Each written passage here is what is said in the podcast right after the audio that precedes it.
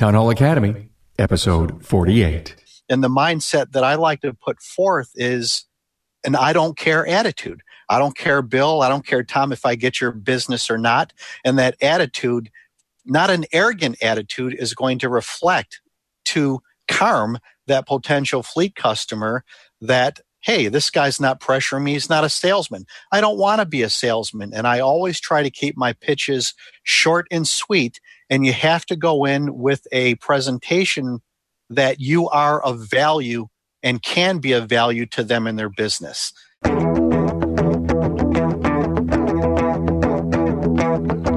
Welcome, automotive aftermarketers, to a Remarkable Results Radio Town Hall Academy. Listen to learn just one thing from today's episode on your journey to remarkable results.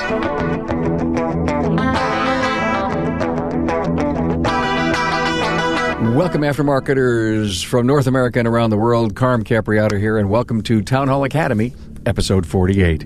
Now, this is a fitting end to 2017 and the perfect start to 2018. Finding new revenue opportunities can be found in growing your fleet business. And hear from Tom Palermo, John Constantin, and Bill Nalu. Hey, you enjoy the Town Hall Academy through the support of Jasper Engines and Transmissions. Their number one goal is quality and customer service.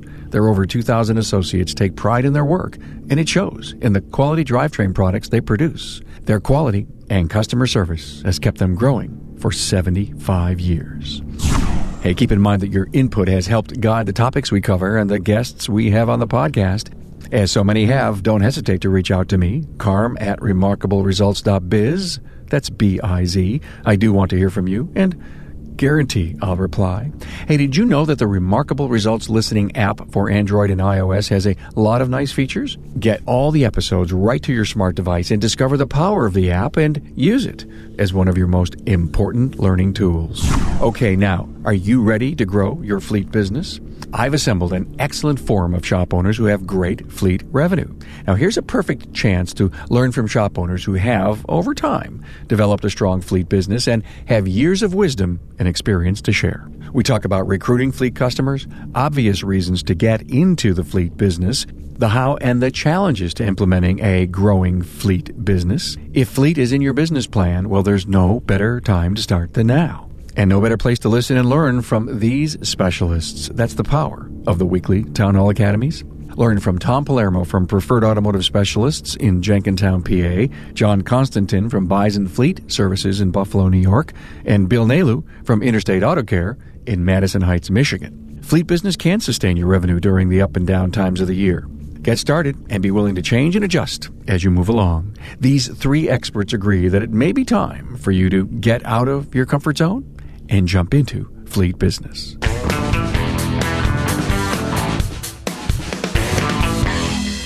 I've decided to break this down into, into four different areas. We're going to talk about reasons to grow your fleet business, how to recruit, a little bit about the how to do it internally, and challenges. Let's jump in. How to recruit. Bill Nalu. Uh, you got to ask for the business, I guess. You got to just get your, you got to figure out how to get it, to go for it if you don't ask her out, you don't get to go out. Ah. It's just that simple. You got to ask her out.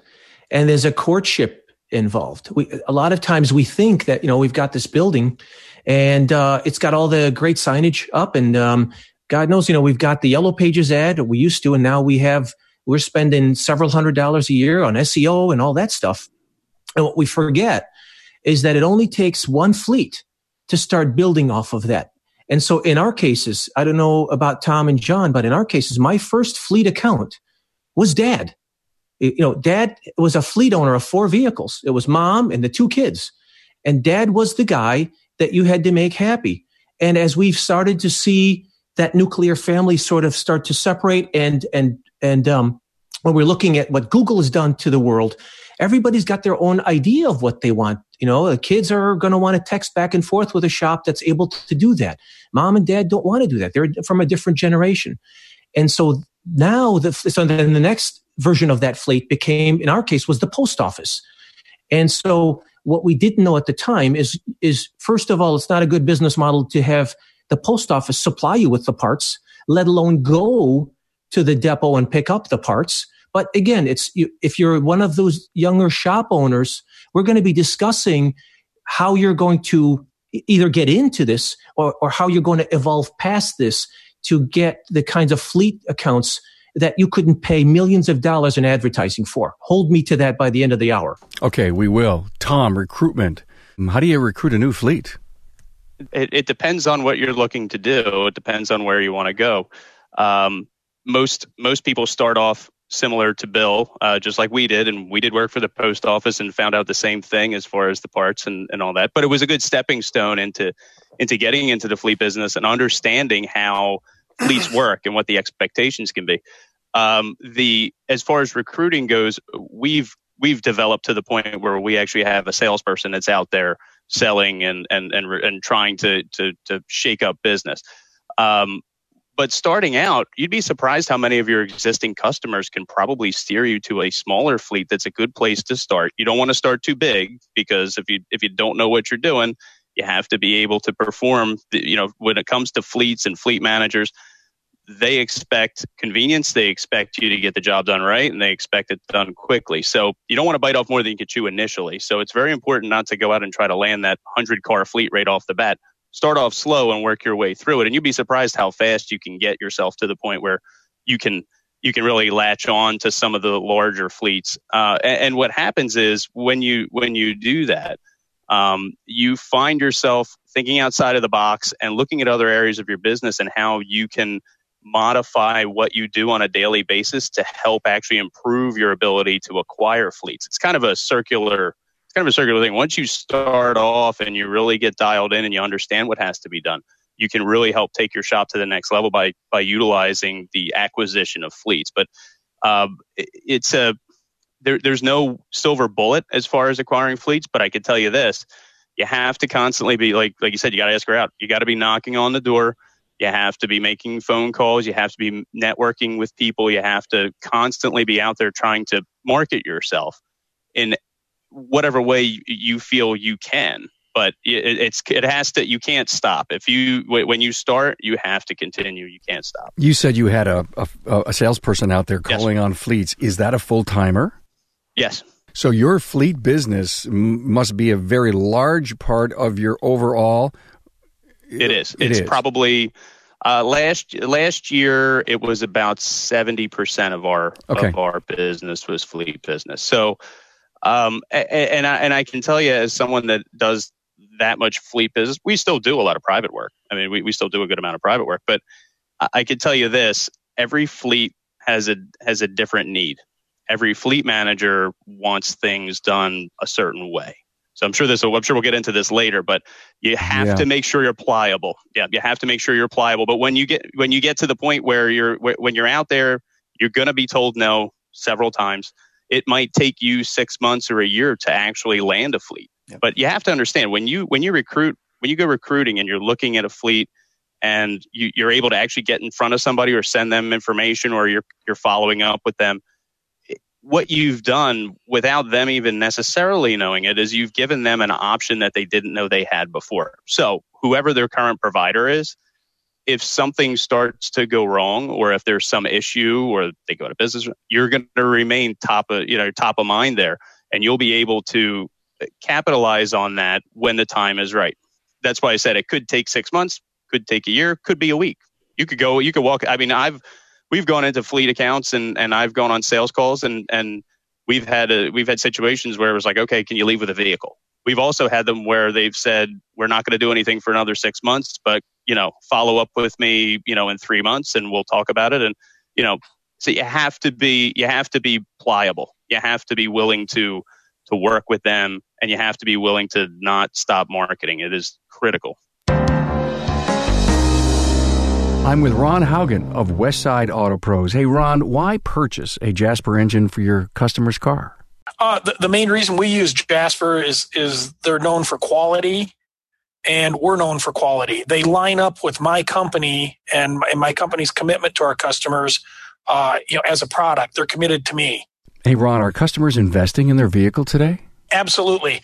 You, you, know, we, we see the surveys from, from AAA and, and, and all the different people out there where the average age of a car on the road is 11 years old. Some are even saying 12 now. Uh, when you think about that, for every new car sold, that means there's a 22 year old car being driven on a daily basis. To me, that's amazing. Uh, the only way we get an average age of a vehicle on the road like that is because people are reinvesting in a car.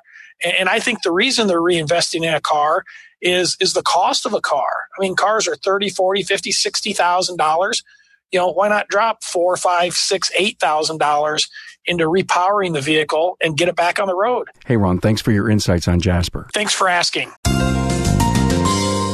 John, have you ever had a customer that had their cars fixed that you said, God, they work for this big company down the street. They may have a fleet. Maybe they've got salespeople on the road with, you know, eight or nine cars.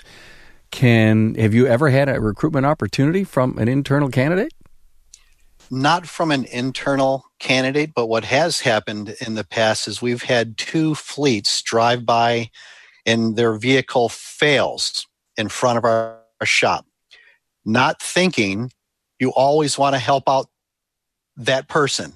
You go out, help the person. Next thing you know, you start talking. They are part of a fleet. And when that happened to us, fleets were probably 2% of my business. But when that happened, it turned my thinking around that, you know, these people are just regular people. So going out, helping them, talking to them, getting some information, not thinking it was absolutely going anywhere, uh, it went somewhere. Both of those companies today are still customers of mine. And this has been in 2003 when these incidences happened. Uh, and it was surprising to me that it was that easy. But as Bill said and Tom said, you have to stay in front of people and talk and talk and talk. Be afraid. I'm definitely afraid uh, whenever I go out. And when I go out, it's a mindset. Uh, I've never done this before. And Carm told me, come 11 o'clock, close your door, start getting the mindset for the meeting. And I thought that, you know what? That's what I do when I get ready to go out and visit customers. It's a totally different mindset. And the mindset that I like to put forth is an I don't care attitude. I don't care, Bill. I don't care, Tom, if I get your business or not. And that attitude, not an arrogant attitude, is going to reflect to Carm, that potential fleet customer, that, hey, this guy's not pressuring me. He's not a salesman. I don't want to be a salesman. And I always try to keep my pitches short and sweet. And you have to go in with a presentation that you are of value and can be of value to them in their business. Um, so I, I wish I had an internal customer that I could say, yes, turn me that way. You have given us a, gr- a lot of great things to, to think about. Appreciate that. I love it. Um, you said you said the word presentation, and Bill, I want to ask you this question: your pre- your presence, both online, in shop presentation, does it have to be literally high level Fortune 500 perfect, or can you just get away with, "Hey, I'm Bill, got a great place down the road." um, here's who I am, here's what I have. I think if you hired a million dollar advertising company, uh, heck, forget forget about us. Look at the Super Bowl commercials. What are the commercials that that touch our soul, right? Touch us to our core. It's the, the ones that are it's down to earth, simple, uh, and and and you can see the humanity and the connection that we have. Um, to to, biggie, to piggyback what uh, Tom and John were getting at with this recruiting, some of the greatest um, accounts that we've picked up were folks that I personally dropped off. Uh, one of the things that we love to do is ask folks where they work because that, that door that you've been knocking on for three or four years, and we all have them. Sometimes it takes somebody on the inside to get in and just say, Hey, you know what? You know that, that, that guy, Bill, that you won't answer his phone call?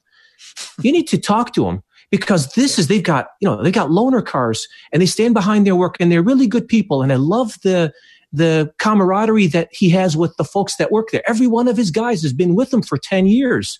What shop around town can say that? It goes back to what Rick White was saying a couple of episodes about. What would what would be the, the reason why why a, a potential fleet account would drive past three other shops to come to you? If you don't have an answer for that, then you don't deserve my business as a fleet administrator. And as we're talking about this, it probably would behoove us to define what exactly a fleet is. Some of us think a fleet is an internal, a guy that has a plumbing uh, uh, outfit and he's got five trucks. Other people think it's ARI fleet or enterprise fleet or whatever. They all count, but we all have to treat them in a different way. Uh, it's it's like a house of cards. You mess up with one customer, you lose one customer.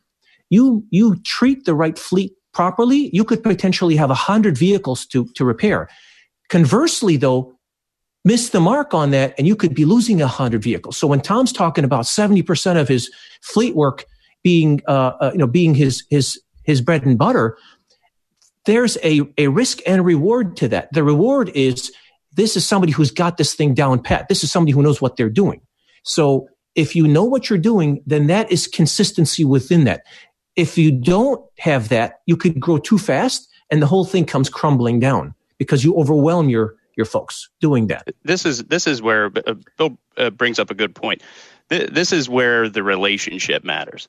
You have to you have to understand that when when you're dealing with a fleet, it, it's a customer you have to you have a relationship with your private customers you have to have a relationship with your fleet customers without that relationship the whole thing will fall apart you know and and and you know look things happen mistakes are made if you have a if you've built up a good relationship you can overcome some of those you can overcome objections but you have to make sure that you value that relationship with that fleet that fleet manager as as as the most important thing that is, is in your business. Because without the relationship, I mean, really, and this goes for fleets, private customers, employees, it doesn't matter.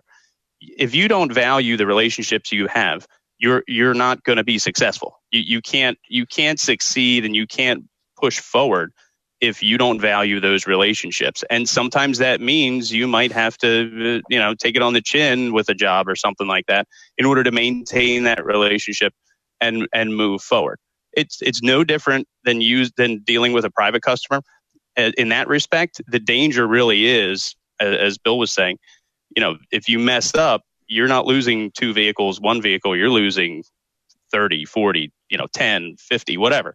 So it makes it kind of raises the the wire that you're that you're walking on. You have to make sure that you're really dialed it and you and you know what you're doing. And this is why what I, when I said before it it kind of it kind of frees you to think outside the box when you do this because you're able to do things like establish a loaner car fleet uh, to use for your private customers because you know your focus with fleet customers has to be I got to get these vehicles done. They need them to be out on the road because they make them money and allow them to do what they have to do in order to survive as a business. So now I have these loaner vehicles that I can put Mrs. Jo- if she comes in at one o'clock and needs a water pump, I can put Mrs. Jones in a loaner car she's comfortable. She's got wheels. She can go go to the store. She can go to work. She can do whatever she has to do. But I can satisfy that customer and I can satisfy my fleet customer at the same time by getting the job done the way it needs to get done. Yeah. Yep. Tom, tell me for granted. Yeah. Tell me What's if you that? agree with this, guys. We have potential fleets out there that don't know that they can call us if they have a towing issue at, at midnight. They don't un, they don't know that we are willing to pick up and deliver their vehicles, their 20 or 30 vehicles. Right. Shame on us as an industry if we don't tell, if we, if we don't facilitate this. You know, we call ourselves shop owners. We're facilitators. We have a repair facility. And if we don't know that we, we are the ones that are, in, that they're entrusting, whether they know it or not, right. we're the ones that they're entrusting to facilitate this for them that that's part of and that and that goes directly to what Carm was asking about your recruit your recruiting, your proposal, how you're presenting yourself to the fleet. We obviously, as shop owners, need to make sure we're doing a good job letting them know what we do and how we do it. And uh, it, most, I'll tell you, most fleets that we go to and, and speak to now and that we have now, they require that you're that you pick up and deliver. They require that you have some, unless they're using. Sometimes they'll use a maintenance company, which I'm sure we'll get into later, ARI and things like that, uh, enterprise. Um, but they have requirements like this because they need the convenience. Fleet work and success in the fleet area when it comes to when it comes to vehicle repair is all about convenience. You have to make sure that your fleet customers know that all they have to do is pick up their phone or send you an email and their problem will be solved. Yep. That's what they, that's what they want because I'll, I'll be honest with you and you guys probably see this a lot a lot of fleet managers have, wear many, many other hats. They're not just in, there are some that are just in charge of a specific set of vehicles, but there are some fleets, particularly smaller ones, where they have to take care of the guys on the road. They have to take care of this. They have to take care of that. Oh, by the way, handle these 20 vehicles. You know, so they need what your, your goal there and the niche that you can fill is to be the, the convenience and, and the, the trusted partner, if you will, the trusted employee, really. And, and if you think about it, that they can go to and they can delegate, hey, I need this vehicle fixed. This is where it is. Here's the problem. Take care of it. And that's it. One, and they, and if you, if you do it right, you can get yourself to the point where they know if they send you an email and say vehicle 6578 is not, is not running, uh, it's here, go pick it up it, it, they know that you'll go pick it up, and the next yep. time they hear from you, it's going to be because they you know what's wrong with the vehicle and you need approval to fix it. Yep, cater to all of their needs. Right, right. Yeah, we, we have a, a, fleet account of ours. Uh, their their truck, it's a box truck that's in the shop today. The uh, five thousand miles into the last oil change, the it's got three quarts of oil in it. Motor blew up at one hundred and ten thousand miles. It's a it's a damn shame. And the the point of the story is that I contacted the, the, the local fleet administrator, and he he does business through LeasePlan.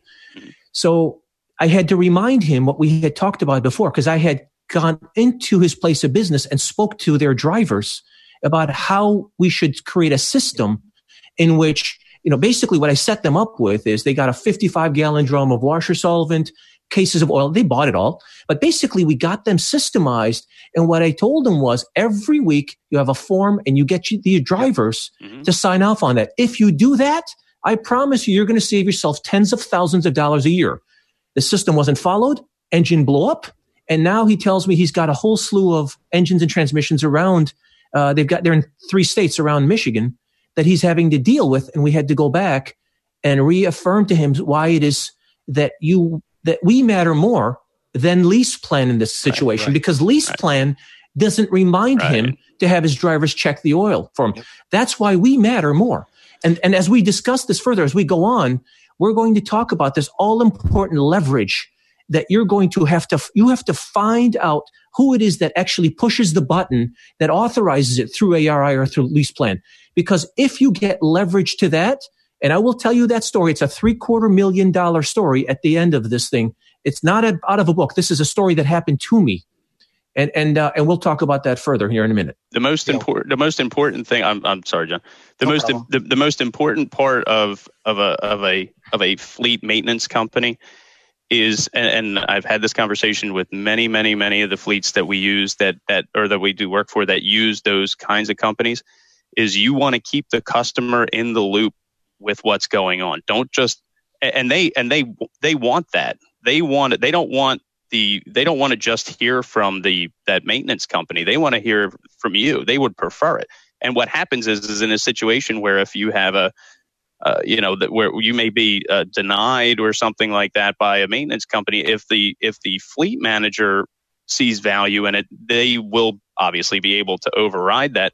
And by keeping them in the loop you've done a few things. You've you've you've a kept the customer in a loop and you have a line of communication directly with them. But more importantly you've involved them in the repair of the vehicle and they they are able to to understand where their vehicles are what needs to be done why it needs to be done and again you're reinforcing that relationship remember in those situations your customer is still the fleet manager just because you're calling a different number to get an approval, your customer, then the person who you still answer to is that fleet customer. Those are the people that, those are the people that are, are, are in charge of the vehicles. They are the customer. They are in charge of the vehicles. You need to make sure that they know what's going on with their vehicles. Yeah, one thing that I have to say is we are certainly happy to do the work, no question, but it's 100% avoidable when an engine has to be replaced because it's low on oil. And like Bill was saying, it's all neglect. And at least on a weekly basis, they need to have their drivers go through, fill out the report, sign off on it, and to covering their bases. And if we could teach them and get them in that process, it's just like a customer off the street. They need that cuddling mm-hmm. uh, and they need to really understand that we care it's just not them paying us we really care and value value their business that's important to us I, I've I've also found Bill. You bring up a good point. It sounds like we're our or we we do a lot of the same things. Yeah.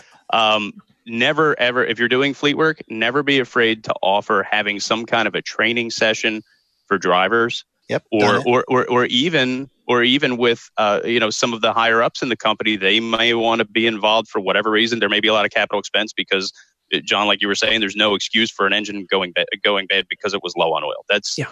There's yeah. no reason for that. So this is part of thinking outside of the box. If yeah. you can find all those niche things that separate you from, uh, you know, some of the big box places that will happily take yep. that business from you, uh, you will endear yourself to those fleet managers and you'll have that positive relationship right. and long lasting relationship that's a win win for everybody. When their vehicles are on the road and they're running, they are producing. They are keeping their their employees producing. That that that's huge. What's the real cost? Yeah. That's that's the big picture. What's the real cost? And yeah. we're here to take their money.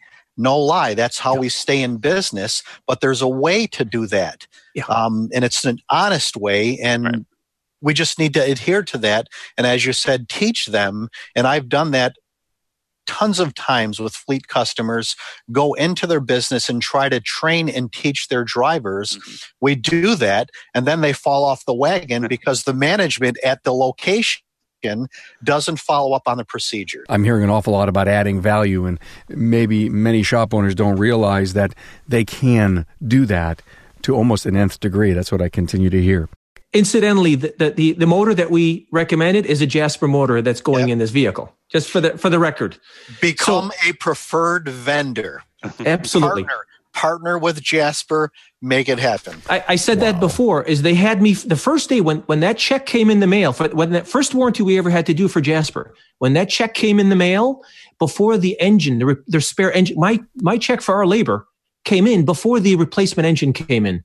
That's how you make a, a, lifetime customer out of that. So to piggyback on what you guys were saying is you want to make a, a lifetime client out of that fleet. When something like this happened, give him a call and don't just talk about the engine and, and the ramifications beating him down over the fact that he missed the mismanagement role that he was supposed to take. Can't do that. Uh, exactly. So ask ask him if he wants advice on how you can resolve this issue. So one of the things that, that we had talked about, we spent about 15 minutes during, during this. I said to him, let me ask you a question. If you guys decide to replace this vehicle and give them a new vehicle, are you going to give this guy that just trashed this engine a new vehicle? And he's like, he doesn't, I'm like, are you out of your mind? You're gonna you're gonna reward him. You're gonna give the guy that takes the worst care. Your words, not mine. The guy that takes the worst care of that vehicle the brand new truck? What kind of a message are you sending to the other drivers? And so he said, well, what do you, what do you suggest we do? I said, you put him, not only do you give him the crappiest truck, but you tell him that he no longer has the privilege of driving that truck home because that's also his transportation. Yep. And the next time that happens, you're gone. You're fired. You've got to make an example. It, you have to have a consequence for something like that. What was the reaction of the fleet manager to your advice?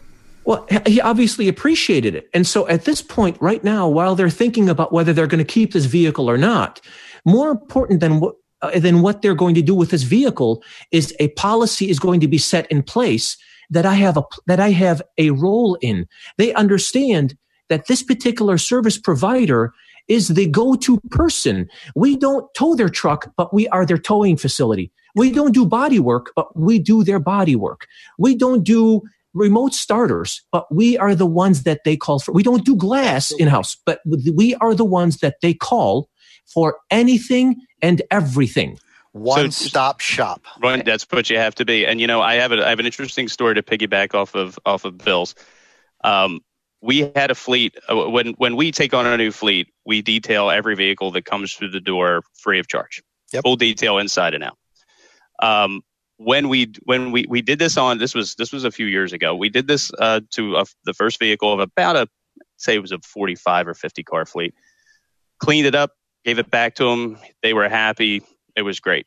So a, a couple of days go by, and I get the fleet manager gives us a call back, and he's he's laughing his his, his butt off, and he says he says uh, you got me in a little trouble, and I said, well, how's that? he said, well, the CFO came down and was pulled up in the parking lot, got out of the car, walked in the building, and was made a beeline for my office and was screaming at me, telling me, "Why did you buy a new, Why did you buy a new vehicle? I told you we're not buying vehicles this year." So he said, "What are you talking about?" So he walks about to the parking lot. He shows him the vehicle that we cleaned. He said, "That's that. That's not a new vehicle. We that's a new service provider that we're dealing with, and they detail all the vehicles the first time they come in." And the guy was he he didn't know what to do he, and we've been working on their vehicles ever since. And you know, it's that kind of impact. You can have that kind of impact for relatively little cost. It the didn't little cost, things. Yeah, it didn't cost us much to clean up the truck. I love your story. Let's move into that personal relationship with the fleet manager. Guys, you guys are doing such a great job, but I want to steer us into that relationship side. Yes what you were saying there is what you did that was so incredible and what if you if, if there's folks that are listening to this right now this is this is the all important thing here let me just tell you a $750000 story so back about four or five weeks ago uh, we did a, a, a one with john epstein and john bridgewater on supplier relations. And I had told a story about a tire repair. A, customer came in as a, as a tire repair needed the vehicle in within 15 minutes. Anyway, we did the work. That turned into a $750,000 uh, relationship over the course of about, I don't know, five, six, seven years. They were bought out and we lost them eventually. But the point of the story was, was there was a day one time, and it was, it was, I, I won't name the company, but it was one of the bigger fleet account, one of the fleet administration companies. So I call in and it's about a $1,500 repair. And on this repair, there's some tires the tire he had no problem with the rest of the invoice except for the tires. And so he starts browbeating me and says to me we're going to need to do better on these tires. I said well what do you mean? And we make like 25 bucks a tire. I'm, I'm, we, we're not in the tire business. We sort of we're almost breaking even here. What exactly would you like me to do? And he said well you know you're going to need to do better. I can't tell you that but you're going to need to do better than that. So my suggestion was at that point i said well you want me just to take the tires off the invoice and uh, and then we just sort of do the rest of the work his answer to me was, no, you're going to have to do whatever it takes to do all or nothing. And so that was the gauntlet that was set. And so what that prompted me to do at that point is I reached out to the, the local manager of this fleet. He got me in touch with the fleet administration, uh, administrator who was out of state that had, oh, I don't know, maybe about a thousand vehicles under his, under his care and, and custody. He contacted me we spoke for about 10 or 15 minutes. This was early on in the relationship. That was the beginning of essentially drop the keys off and have it done. This yep. was a, a fleet administrator that said, I, of course, costs matter. Of course, I want this to be done as cheap as possible, but I define cheap as doing it the right way. And what that means to me is if it means you're going to put a Moog ball joint on instead of that Ford ball joint on because the vehicles that we're running are about 2,000 pounds overloaded, then that's what you do. If you're going to stand behind it like you say you're going to do, then we're going to go that route. This story has even ha- higher ramifications here. What ended up happening from that relationship is the relationship between him and this particular National Fleet Administration company began to devolve because he started to see them as not following what he wanted. He, they didn't understand what he was trying to, what I understood. That account and he they ended up losing this account and they ended up this company went to a different uh, uh, fleet administration company. I'm not going to say that I was responsible for it, but as God is my witness, I had a role to play in that. And my, my point about the story is you, Mr. Shop owner, are that valuable. You are that consequential to them. When we can explain to them that the fleet company that's recommending phasing out of that vehicle in a year because we don't want big problems. And you can explain to them how cheap that maintenance is on that vehicle past 100,000 miles if we just do the fluid maintenance. When they're saying, no, we're not going to do any transmission flushes and we're not doing any fluid maintenance, we're just going to go with what we have because we're trading the vehicle in. Is that truly what, what the client wants? Or is it just that they're hearing somebody telling them that we're going to do this conveniently? We're going to get you out of this vehicle in 100,000 miles. Right. That's yeah, we, what we have to do for them. This is why this is why you have to remember in those just like you did, right? In that in that particular kind of situation with those players, the the the customer, your customer is the most important part of that equation. And the communication and the relationship with that customer, even though you got even though it got passed on to somebody past that gen- uh, that gentleman that is where the that is where the relationship is. And when you when you are able to establish that and you're able to to to work with them this is what happens. This is a perfect example of, of why i was saying when you're in a situation where there's a third party involved you have to remember your relationship still matters with that administrator that fleet administrator. That is that is your that is your customer. Yeah we can't have the fleet administrating administrative companies dictate the business. The vehicle's there. You know what it needs. They need to be taught why they need what they need on the vehicle. And back to the fleet uh, administrator or manager of the one company bill you were talking about he understands value what was the actual cost between the two ball joints and his vehicle being down? It's the actual cost. And the guy's trying to nickel and dime you on the phone, the fleet administrative company, and they can't dictate. They're at the other end of the line. You know what, Bob? Here's why this vehicle needs what it needs. So you're smiling and laughing on the other end of the smile, even though you're mother blanking the guy. You're smiling and laughing, and he's hating you or she's hating you the whole time because they can't get under your skin. This is what you need for your vehicle. Guys, I'm hearing uh, so many great things. And as, as I'm sitting here listening as a shop owner who's not really doing enough fleet and would love to jump in it, you scared the crap out of me because of the relationship. no, uh, and I'm saying that because I'm going to push the thinking here. Um, is it hard to deal with the fleet admin? Okay, I my AROs may go to 800, 1200, who knows on some of these big jobs. But these guys obviously are in it. Um, can I get that big? Do I start small? I I want to I don't I want to bring it down just a bit and let's get our uh, let's give some hows as to how someone can start even if they've got a couple of fleets 8 9 10 12 vehicles how do we get to that next level how do we end up getting talking to the fleet admin and then guys how do we have a relation a real relationship that that's politically sometimes supercharged. Don't be afraid, and it takes time. Take yeah. that step. Yeah. Um, I was telling Carm my story the other day. I went into a local utility dropping off a customer. My first fleet customer was a daycare with one school bus, a 14 passenger school bus. You know what? I found out this company was looking for another repair facility. Let me stop in. I stop in there. I'm sweating. I get into his office. I'm sweating, shaking What's wrong? I'm sitting here talking to you about doing work on your vehicles. And at this location, I know you have over 300. He said, We put our pants on the same way that you do every day.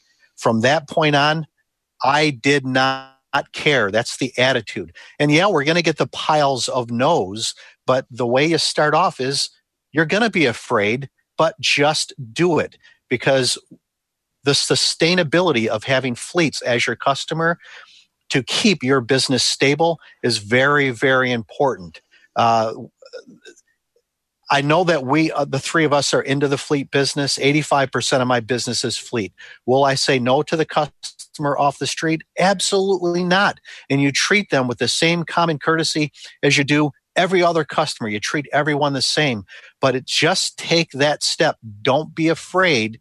And you have to be ready to make the adjustments and the changes to satisfy that customer. Just be willing to make the change. Uh, you have to, don't stay to your, the way that you started. You have to be willing to, to change and grow and adjust and don't be pessimistic. Just do it and adjust as you move along. Yeah. I think there's two. Th- I think there's two things to think about here. First of all, what what what John is saying is basically get out of your comfort zone.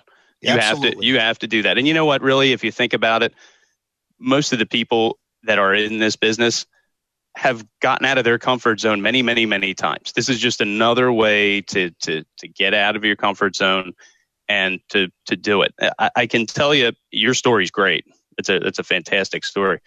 Um, put try to put yourself in the in the situation when you're getting ready to walk into somebody's office before you've done it they, believe me they've done due diligence on you they've looked your they've looked you up online they've looked at your reviews they maybe they've driven by they've done i, I mean i've i've heard it all.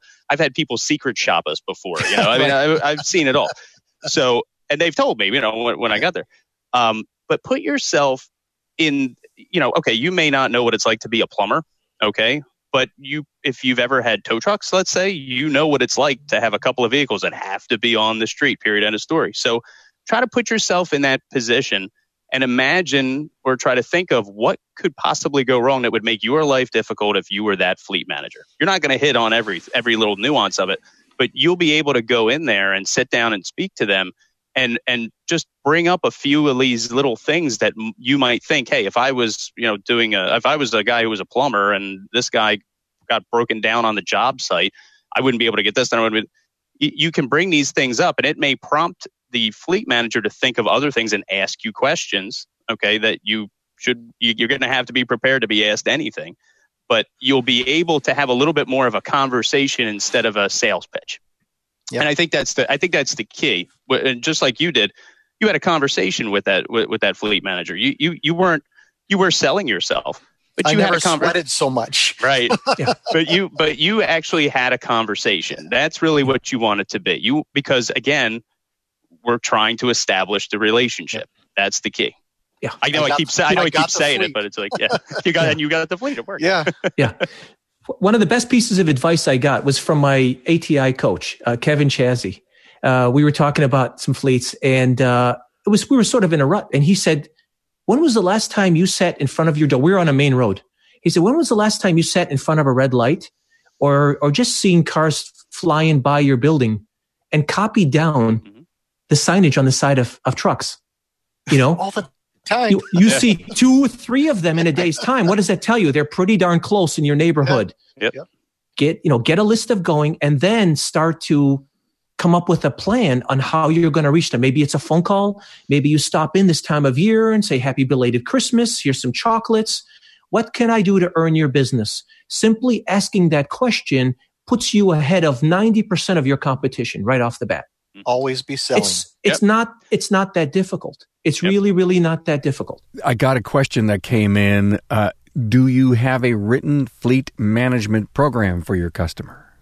Depending on the customer, right. you can customize, and we have customized maintenance programs for them. Absolutely. Mm-hmm. Yeah. Yeah. You, this is this is again thinking. That's a good. That's a great question. Uh, thinking outside of the box. You will have customer, and that is something that you should offer every customer you have, including your your private customers you you yeah. you should be reminding them if they need something. You you want to be just like your fleet customers. You want your private customers to know that you're a phone call or an email or text, whatever, uh, away. So, um, definitely that that's that's thinking outside of the box. That's something that not a lot of other people will do. Uh, will be you know setting up a, a schedule or or a, or monitoring uh, what kind of money they're spending on vehicles and having real conversations with them about whether or not they should keep a vehicle or not keep a vehicle. I mean, I can't tell you how many times we've had, you know, two thousand dollar jobs that we called up the fleet manager and said, "Do not, please, do not fix this vehicle because we're going to fix it, and in two weeks it's going to be back. It's going to need it. It, it just let's be let's be done." And you know, if you have the relationship, you know, the the good part about that is, let's say they fix the vehicle, and now you know the vehicle breaks down in a month and it needs another thousand dollars or two thousand dollars worth of work. If you don't have that relationship, you're just another guy trying to sell them something. But Take if you have right, exa- and and that's not who you want to be. You want to be that you want to have the relationship with them and you want to be honest with them and forthcoming because in the end, if you do that and you're not looking at every job like it's a you know a chance to hit a home run, if you're honest and you and you do what needs to be done in the customer's interest, you'll succeed. It'll come yeah. to you. It really will. It'll come to you. You don't have to be out there trying to knock it out of the park every single time. Yeah. It, that, that, that is the quick way to losing fleets. Yeah. If you try to do that. Uh, Tom, speaking of, of a, way, a quick way to lose somebody, there's not a faster way to lose a client or a fleet account than to not ask, as to, to go to Carm's point, not to ask of the fleet administrator, the local guy, what is it that you're requiring of me? Because I, I got myself fired years ago from the post office because we did such a great job of fixing the vehicles permanently that we got fired by the the central office because what they were doing, quite frankly, is towing cars. They were burning up time yep. just just turning and we, we they were turning and burning. So if a tire needed a, a rim seal, do one tire and then do the next tire next week and then the next tire after that right? Don't, don't pull the wheels off and do it the right way and forget about it. No, we're just going to churn cars right. because that's how we're going to keep ourselves busy. The other part of this that's so incredibly important here is don't try to do the job of the local fleet administrator.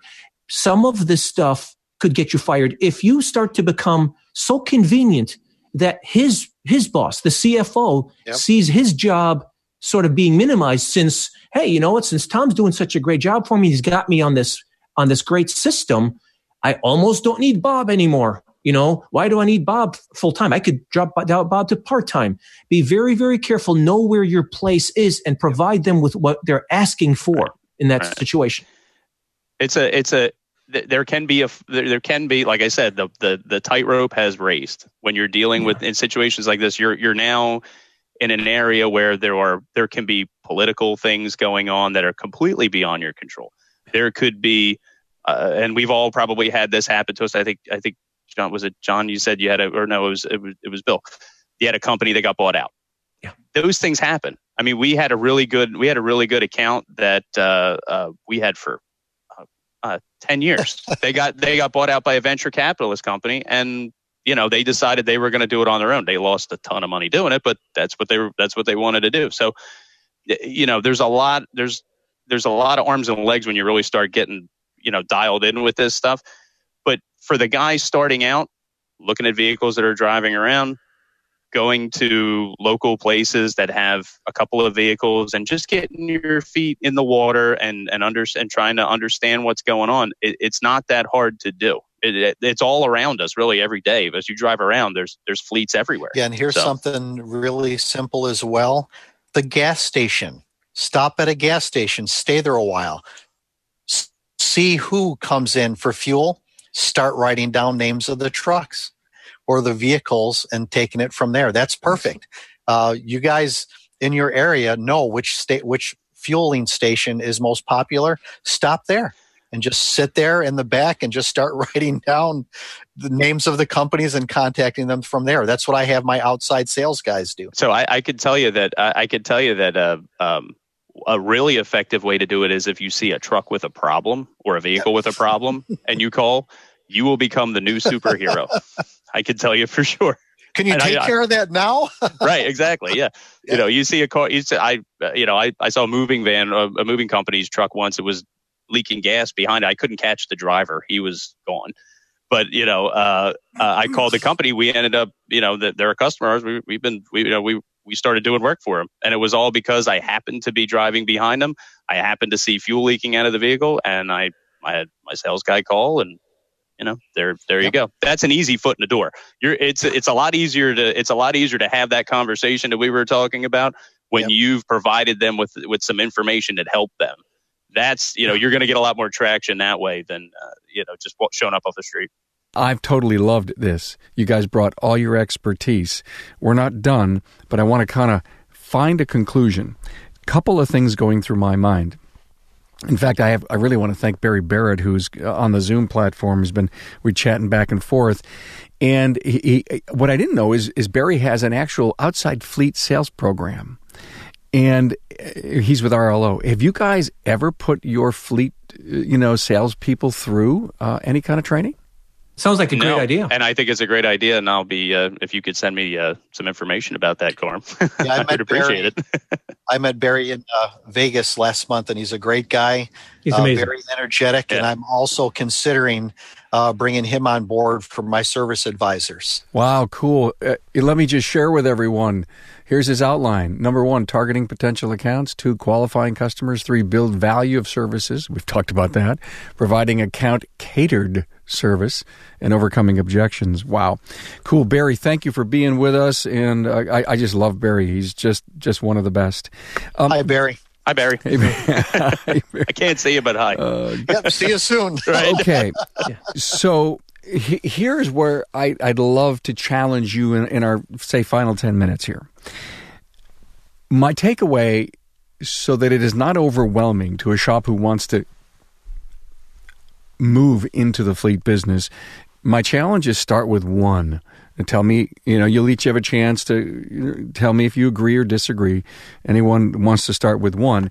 And then the other piece is Is this a typical sales closing ratio where you have to call on 10 in order to get one?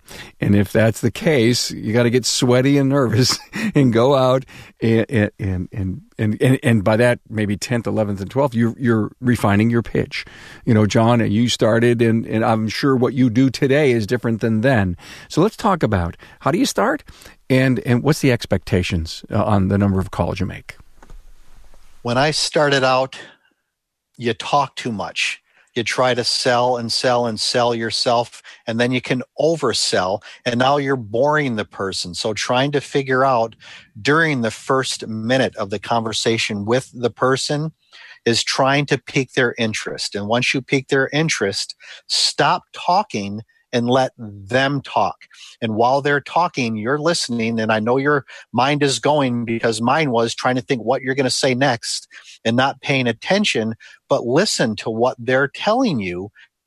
And then what they're telling you, take that and deliver. Deliver on what their needs are, and you'll be successful.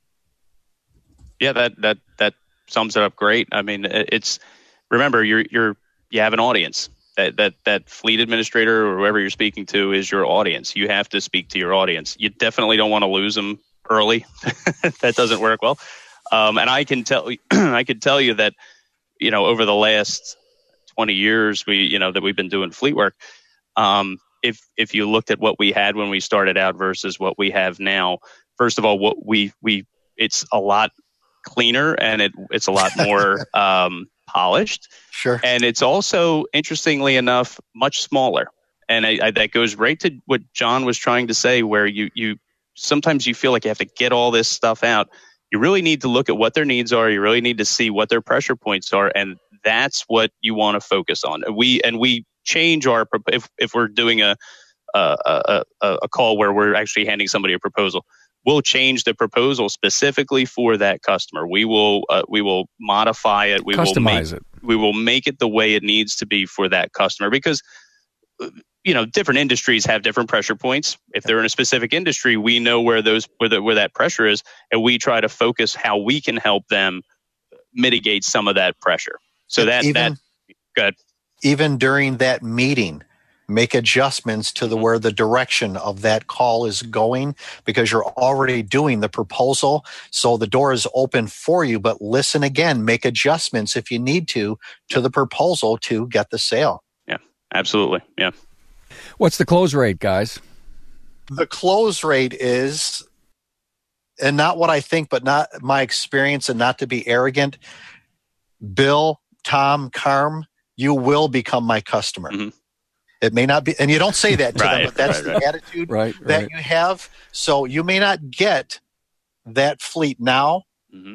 You will, if you did your part in the beginning, guess what? They will be calling you. But you can't present yourself as a salesman, just be genuine. And I go in with a packet of information, short conversation, drop it off, go about your business. And again, it's the attitude where you don't care, but not an arrogant, you don't care. We've had fleets that we've acquired that have taken a year to, yep. to, to, land. I mean, it, it's, it, it, there's no, you know, when, when you put out a mailer, they say, oh, well, you're going to get, you know, 1%, 2%, 3 whatever. Quarter of 1%. Right, right. Well, that's what it really is. Yeah. It's, yeah. it's like a tenth of a percent. But sure. Um, in actuality, what you're doing is, is you're laying the groundwork and you're planting a seed. And when you plant that seed, it could take two months for that seed to grow. It could take two days for that seed to grow. It could take a year and a half for the seed to grow. Yep. The most important thing to remember is when you do that, you have to follow up. That's critical because Stay if you just go, if you just if you just go out plant the seed and then you don't water it, it's not gonna, it's never gonna grow. So you don't want to be annoying but you do want to just stay in front of them. And and generally, what happens is is some companies will move faster than others. Some companies have different needs than others, and it's just a matter of constantly marketing yourself in a in a relationship based way. That's really what it's all about. And if you do if you do that, you'll have people that you never hear from again. But most of the time, you're going to find that you're going to start getting traction. You know, somewhere. Uh, usually, it usually takes. Uh, it generally, if you if you start marketing, you're usually not going to see fruit from that for You might get a couple of quick ones, but you're not going to see fruit for that for a couple of months. And that's why you have to keep going because if you stop, right. what happens is is now you have that lag time again when you start up again. So you have to constantly be marketing. You can't be half in it. You, and and you got to commit. It's a long term commitment. Yep. And you always have to be recruiting, basically. Yep. Mm-hmm. Just like just like technicians, right? I, I, guess I guess the problem is you'll have to yeah add on bays. Oh, what a problem! Yeah. Oh. Open a second location. Do what you got to do. Yeah, yeah. And and and the the word we our motto is you know we will not we won't say no. I mean if if somebody has a vehicle that needs it's to be repaired, yes. if it need if it moves and it runs and it and it rolls and somebody can pilot it, which you know, and it stays on the ground, not up in the air, we will repair it. Yep. And what and what ha- because let's be honest, while you may ha- you may take on a fleet that has you know snow equipment or you guys know what that's like. Generators. Right? generators things like that. You you don't you know what happens is is you don't want to be the guy who says no. And can you can we fix a generator? Can we fix the electrical side of it? Probably not but can we fix the part that makes it run yeah it's a you know it's a small engine or it could be a big diesel engine or whatever so you do, what you don't want to do is you don't you want to try to make sure that that they understand that you're open to providing whatever service you can and helping them however they can be helped. I mean, look, I'm not telling you to go out and start working on the uh, high voltage side of a generator. Don't do that. okay, that's not where we're at. But most of the time, you know, you're in a situation where you, you know a, a guy may have three plow trucks and one of them goes down in the middle of a storm. And yeah, right, maybe you don't know a lot about snow plows or something like that, but you know, it's a it's a 12 volt system, a bunch of solenoids and hydraulics. We deal with this every day. You can get a service manual, and we're mechanical people. We can figure this out. It's all opportunity, right? And that's how you have to look at it. You have to look at every every single thing that runs across your shop as an opportunity. And it's really when you think about it, and I'm sure the three, I'm sure we, well, you too, Carm, all of us have gotten into this business in whatever whatever form we're in it to help people. I mean, really, when some of the things that make me feel the best are when I help somebody that that was in a jam, needed help, and we were the ones that were able to pull them out of that jam and send them on their way. That there's no, I, it, I don't care how much money somebody makes. I don't care if I win the lottery tomorrow. I, I would like it, but uh, you know, um, the best feeling that I still would have would be helping people and helping them solve a problem that they have that's why that's the main one of the main reasons I got into this business. So. Yeah, and then sometimes it's not about the money. you know what? Bring me some food. I'm yeah. big about food. Come right. Christmas holiday time, I get more food than you can ever possibly eat just from helping out yeah. people. I mean, it's yeah. a great, great feeling, and I enjoy it. Hey, uh, Bill, you've been quiet for the last 10, so let me give you the last word and then I'll close it out the man uh, how fast this hour goes by yeah, right amazing so so here's the here's my rant at the end of this is if you are a just starting out uh, there's only there's only two two questions to answer in any relationship let alone a business relationship where am i going and who's coming with me and so if you get clear about your integrity and what you are going to provide in order to be the cheapest provider of this service and Least cheapest expensive Cheap, least expensive. Well, cheapest means we're going to put the best available part, the best people on it, and stand behind it like nobody can. Doing it once is always cheaper. Yep. Mm-hmm. Always cheaper. If you if you don't believe that, how in the hell are you going to convince that that potential yep. fleet account, right? So where am I going? Is I'm going to provide that kind of service. Who's coming with me? You're going to have people knocking on your door that you do not want. You, there are there. I have I had a cable company whose supervisor, his bonus was attached to how much money, how little money he spent year over year. They weren't, they were sending drivers out with ball joints ready to fall off cars. Even sharing this information and risking the relationship by speaking to his supervisor didn't get me over the top. Even his supervisor was in on this, on this little thing. And so the only thing I could do at that point in time is tell the driver, I can't put a man who has children in the car and send you off on the road. We, we, so, so saying no in a yes, saying basically, yes, we want your business, but on our terms, only when I can provide you with the kind of service that we provide that allows for five star ratings online. That's how you found us in the first place. Yep. You can't have them dictate your business. Know your value. Know thy value. Yep. Guys, uh, what a fitting end to 2017. Uh, it is, to me, in my mind, a great resolution episode for anyone to think about how can I grow my business in 2018. Thank you so much for serving this up. Tom Palermo from Preferred Automotive Specialists in Jenkintown, PA, Bill Nalu, my friend Bill from Interstate Auto Care in Madison Heights, Michigan, and John Constantin from Bison Fleet Services in Buffalo, New York, my hometown right here. John, about 20 some miles away from me. Thank you so much to the Facebook audience and to the Zoom audience. Thanks, guys. Have a have a great day. Thank you Thank so you. so much. Happy New Year. Happy New Year, Same everybody. Take care. Bye-bye. Thanks. Thanks for being on board to listen and learn from the premier automotive aftermarket podcast. Until next time,